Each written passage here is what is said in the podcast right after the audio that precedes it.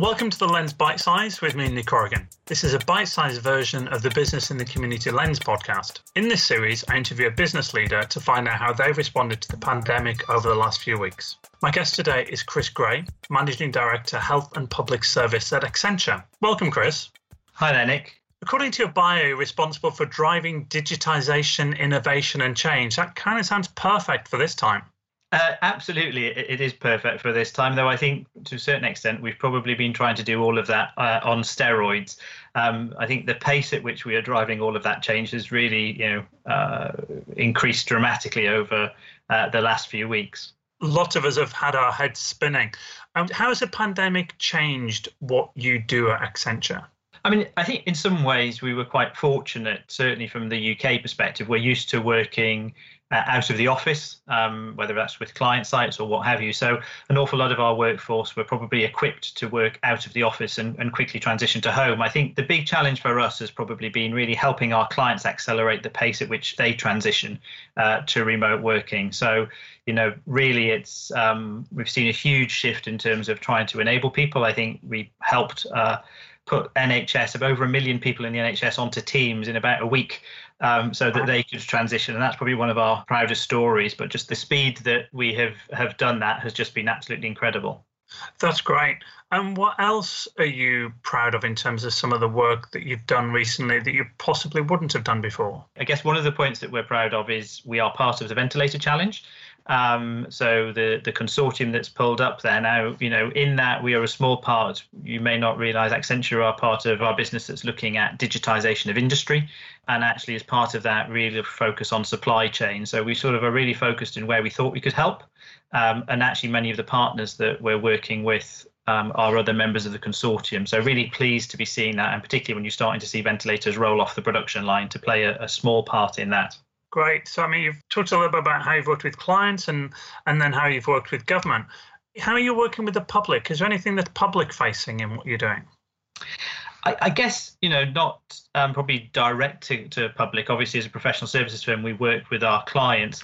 Um, so a lot of it's really been helping uh, other businesses, you know, move online and work online. So whether that's um, I mean, in some ways, helping the likes of you know Department for Work and Pensions deal with with upticks in claims, right? That's sort of we're sat behind the scenes working alongside them.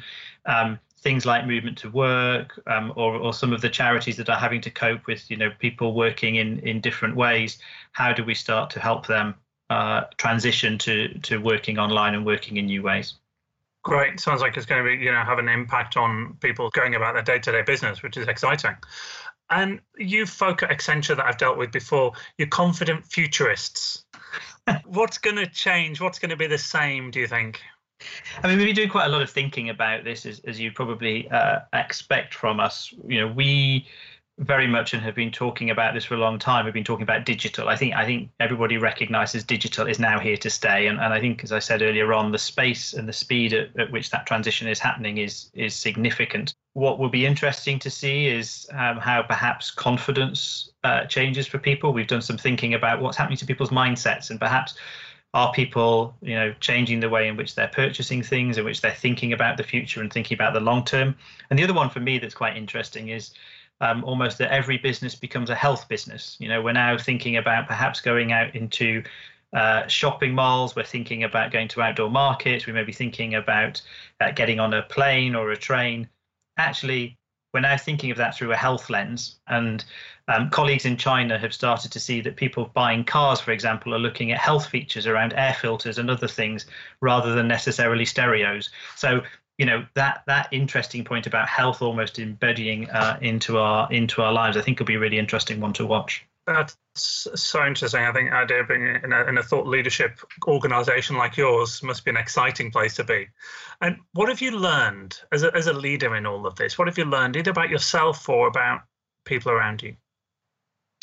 I think for me um, it's been really interesting to a i mean as an organization i think we're used to people responding quickly but just to see how people have cooperated and collaborated in new ways and really just you know got on with stuff right? I don't think anybody really feels they've been held back by it. The interesting point for me perhaps as as a leader is um, my sense is people have let their guards down an awful lot more. We've all been in the same boat uh, perhaps had some of the same fears or, or, or stresses. We're seeing people in their lounges. We're seeing people in their, you know, uh, at their kitchen tables with their pets and their family around them. And my sense is, we talk about bringing your authentic self to work, and my sense is that's what I'm seeing more of. Um, and I guess I've I've learned more about my team because I've seen them in different circumstances over uh, the last few weeks, and hopefully that's something that we will be able to continue um, once all this is over. Great. Um, Chris Gray, thank you very much for joining us today. Really great to speak to you. Thank you. Thank you for listening to this bite sized lens. To listen to previous episodes and read about how the most responsible businesses in the UK are reacting right now, please visit bitc.org.uk.